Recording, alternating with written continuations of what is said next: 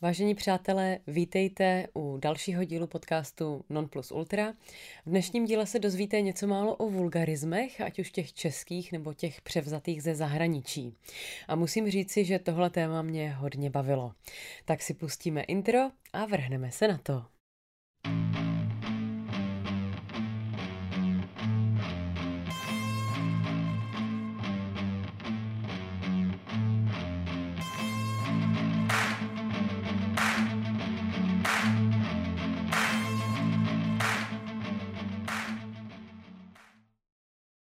Lidé klejí, co svět světem stojí. Ovšem při představě, že budu muset říkat lidem vulgarizmy do éteru, tak mě polilo horko. No, tohle jsem překonala a teď si to můžete poslechnout. Vulgarizmy používáme většinou proto, abychom si ulevili od briskně způsobeného stresu. Četné vědecké práce prokazují, že nadávky vyřčené ve správný čas působí na organismus jako analgetikum. Všichni to známe. Praštíme se, zabouchneme si klíče, vytočí nás partner, kolega, děti, zvířata ale například i fandění u oblíbeného sportu může být infarktózní. Poslední dobou také sledování zpráv a nebo počasí.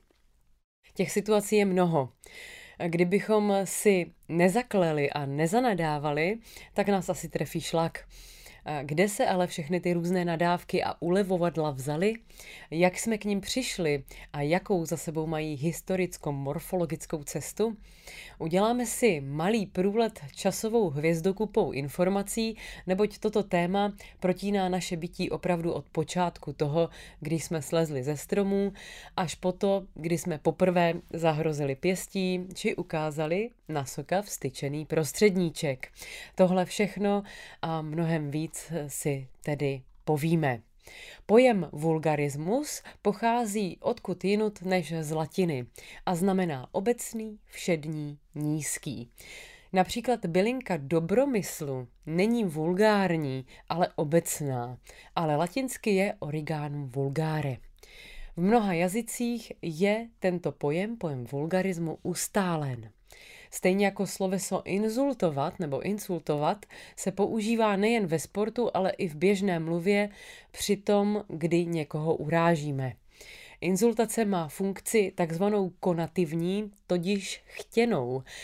A to znamená, že někoho opravdu urazit chceme. Každý z nás si občas i zasakruje. A mimochodem, toto sloveso pochází opět z latinského sacramentum, což znamená svatý nebo posvátný. A nám není nic svatého cizí nebo cizího svaté.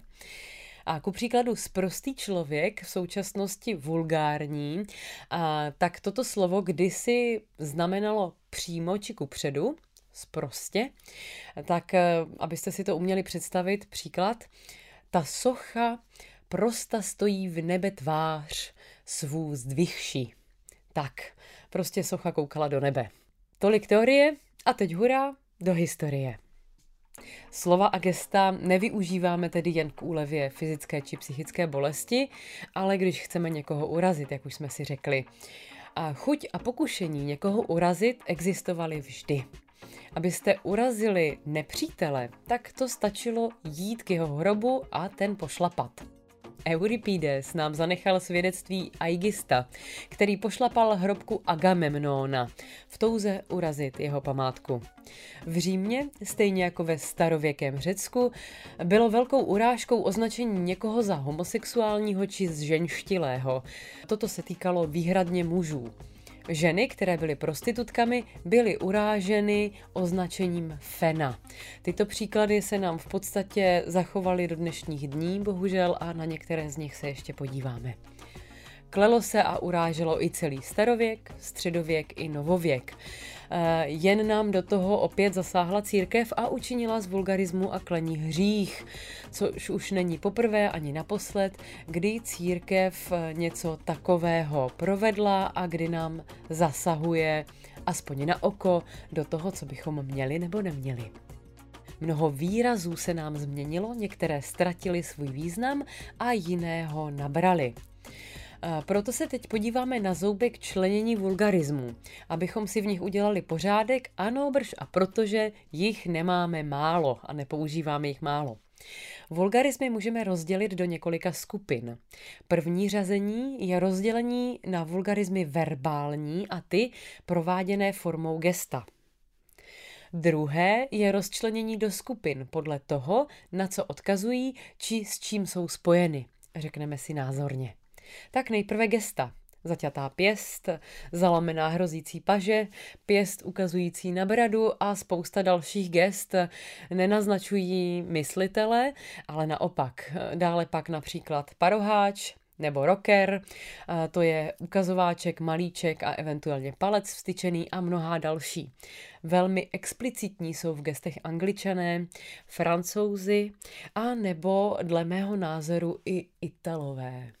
Tak my se na nejslavnější z gest podíváme právě nyní a tím je vstyčený prostředníček. Toto gesto je mnohem starší, než si myslíte. Kdo typuje 20. století, mílí se. Kdo typuje 18. nebo 19. malinko zhýralé, také se mílí.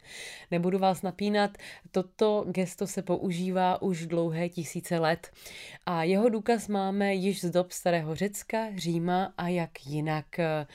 Tam nám to potvrzují i mnozí literáti. V textech ze starověkého Říma se vstyčený prostředník nazývá digitus impudicus, čili neskromný prst. Ve starověkém Řecku se toto gesto nazývalo katapigon. Kata je dolů a pigon jsou hýždě. Tento termín označoval eh, člověka, většinou muže, a teď doslova cituji, kterému se dostává análního průniku, to znamená ten katapigon. V řeckých komediích byl zdvižený prostředníček urážkou, jak to ukázali mnozí doboví autoři. Stal se symbolem penisu již před více než 2,5 tisíci let a hovoří o něm Aristofánes, můj oblíbený, ve své hře Oblaky, nebo Oblaka, napsané již roku 423 před naším letopočtem.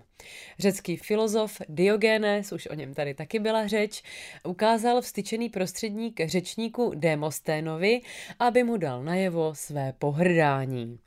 Toto gesto se ve středověku přestalo používat, jak už jsem říkala, katolická církev nesouhlasila s mnoha vulgarizmy ani s tímto, a protože mu přišla, eh, nebo té církvi přišlo to gesto příliš sugestivní. Až v roce 1886 se objevilo toto gesto ve Spojených státech. Ukázal ho nadhazovač baseballového týmu Boston Beatiners. Toto gesto sehrálo roli i v několika politických událostech, například při incidentu v Pueblu, kdy severokorejci zajali americkou e, námořní loď a během focení ukázali členové americké posádky diskrétně zvyžený prostředníček, aby v případě propagandy skazili celkový dojem z fotografie.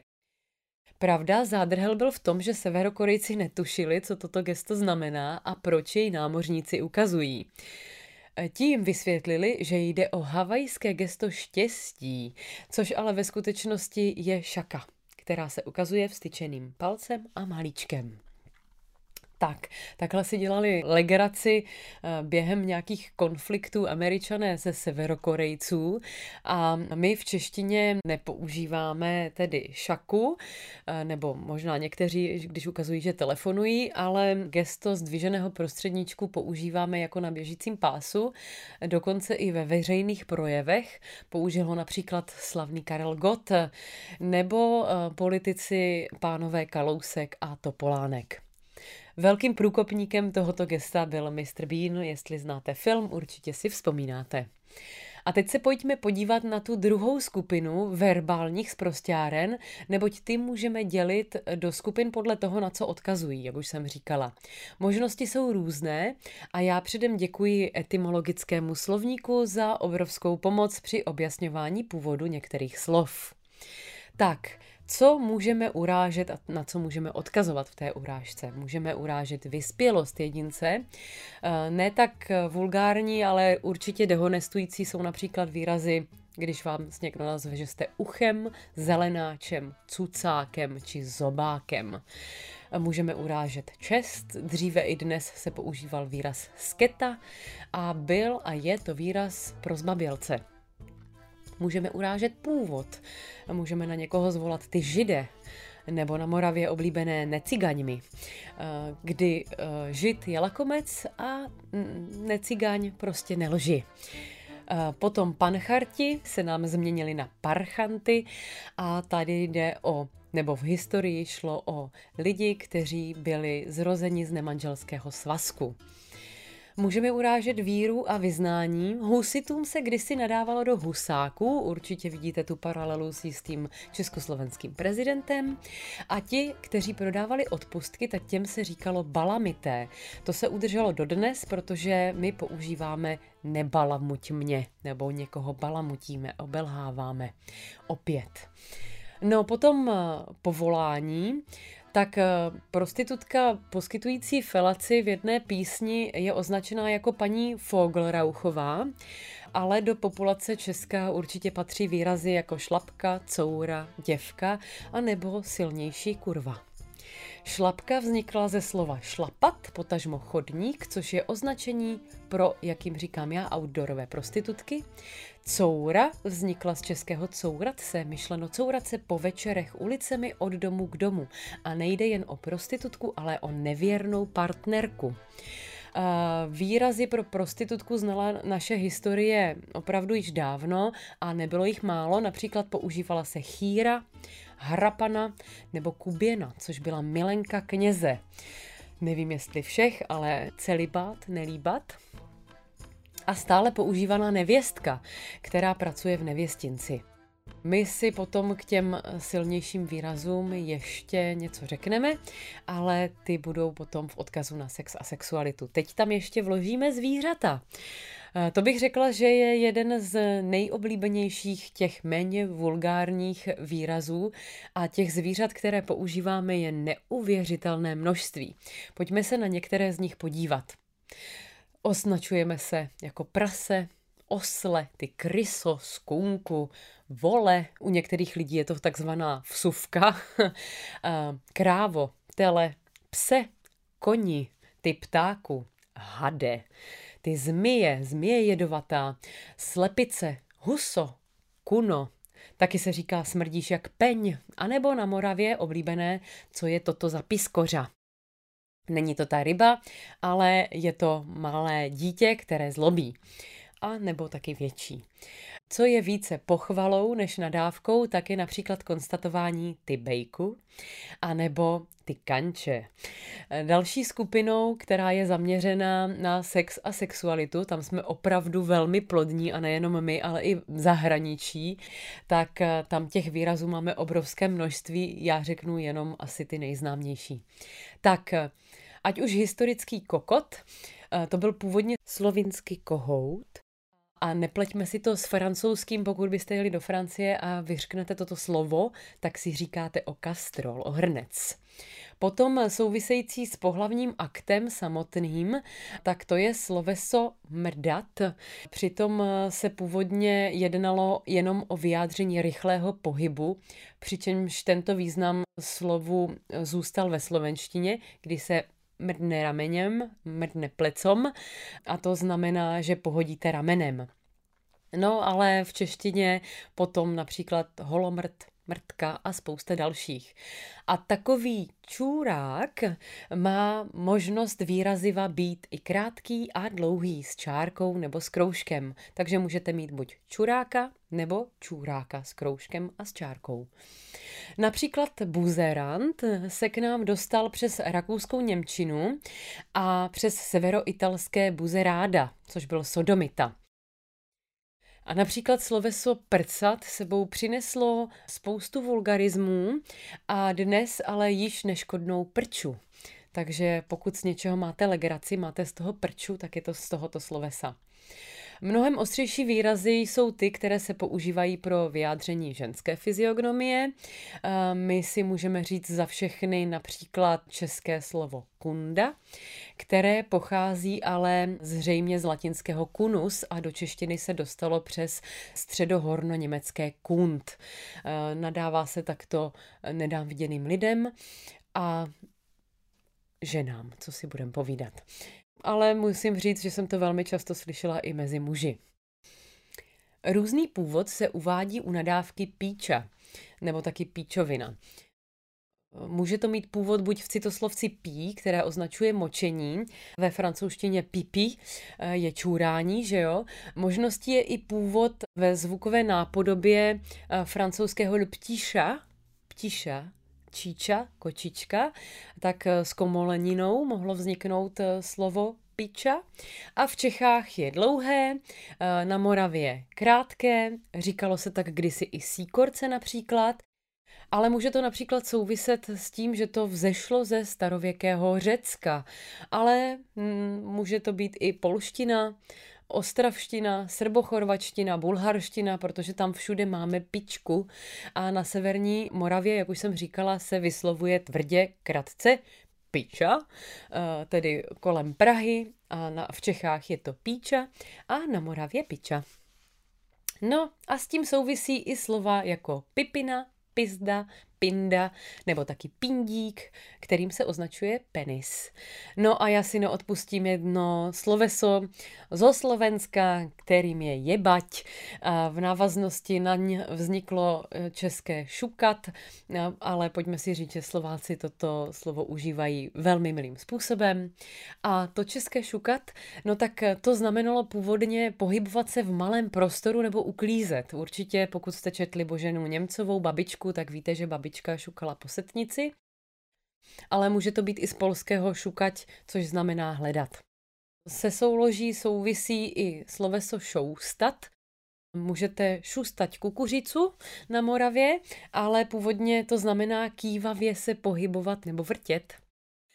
Sloveso pro soulož je také sloveso šoustat, což původně znamenalo kývavě se pohybovat nebo vrtět. Slovo pochází ze staroněmeckého šupf, což znamená rozmach. No a ještě musím zmínit uh, oslovení dívek, uh, například slovem děvko, což ještě docela nedávno bylo zcela běžné pojmenování dívky. A my se vrhneme na českou vylučovací soustavu, protože tam jsme opravdu bohatí, co se toho týče a já zmíním zase jenom některé výrazy. Tak eh, tím nejoblíbenějším slovesem je asi sloveso srát. Eh, říká se se sposral, neser. Eh, znáte určitě hlášku se pobleju, aby ses neposral. Tak sranda je derivátem původně od tohoto slovesa, takže pokud to užíváte, tak užívejte si více legrace, nikoli srandy. A dokonce i slovo ségra je odvozeno od eh, defekačního aktu. No a potom odtud substantiva prdel, prd, hovno. Eh, slovo prdel pochází z latinského pedere nebo z řeckého perdo, bzdít a ze staroslovanského perd, prd. Například v jižních Čechách se tak nazývala dolní část snopu. A to hovno, tak to je všeslovanský výraz v podstatě. Pan Rejžek v českém etymologickém slovníku uvádí, že vychází ze základu slova hovado nebo hovězí dobytek či kravské lejno. Později se toto slovo zaužívalo pro exkrementy všech druhů, typů, velikostí a tak dále. Ve Francii se slovo merde, které je hovnem, používá jako citoslovo slovce, pokud se praštíte nebo tak něco, tak eh, můžete říct merd. A nesmíme opomenout ani nadávku hajzl nebo smrad ve smyslu nečestného podlého člověka. Tak eh, smrad je český, toto smrdí, ale hajzl jsme si půjčili z Němčiny, protože eh, je to původně název domku či záchůdku. Scheisse omlouvám se za německou výslovnost, tak je v podstatě kadibutka. A my se blížíme do finále, abychom si řekli pár zajímavostí. Věděli jste, že zřejmě nejvíce vulgarismu obsahuje španělština? Máte-li k tomu jiné informace, budu za ně velmi ráda. Víte, že vulgarizmy, ať už chtěně či nechtěně, se vyskytují i v oblasti marketingu? Některé výrobky určené k prodeji se musí v zemích určených, kde se prodávají, přejmenovávat, neboť by působily rozruch. A například výtvarník David Černý musel v roce 2013 zaplatit ex-řediteli Národní galerie Milanu Knížákovi 100 000 korun za to, že jej v jednom přenosu České televize vulgárně napadl. Česká televize musela uhradit tu samou částku. Můžete si vyhledat, jak to bylo. Víte, že v České republice byl vydán slovník nespisovné češtiny, který obsahuje více než 14 tisíc slangových výrazů a dalších nespisovných. No a většina vulgarismů, včetně těch dnes zmíněných, překonala dlouhé roky hranice států, náboženství, válek a dalších historických ran.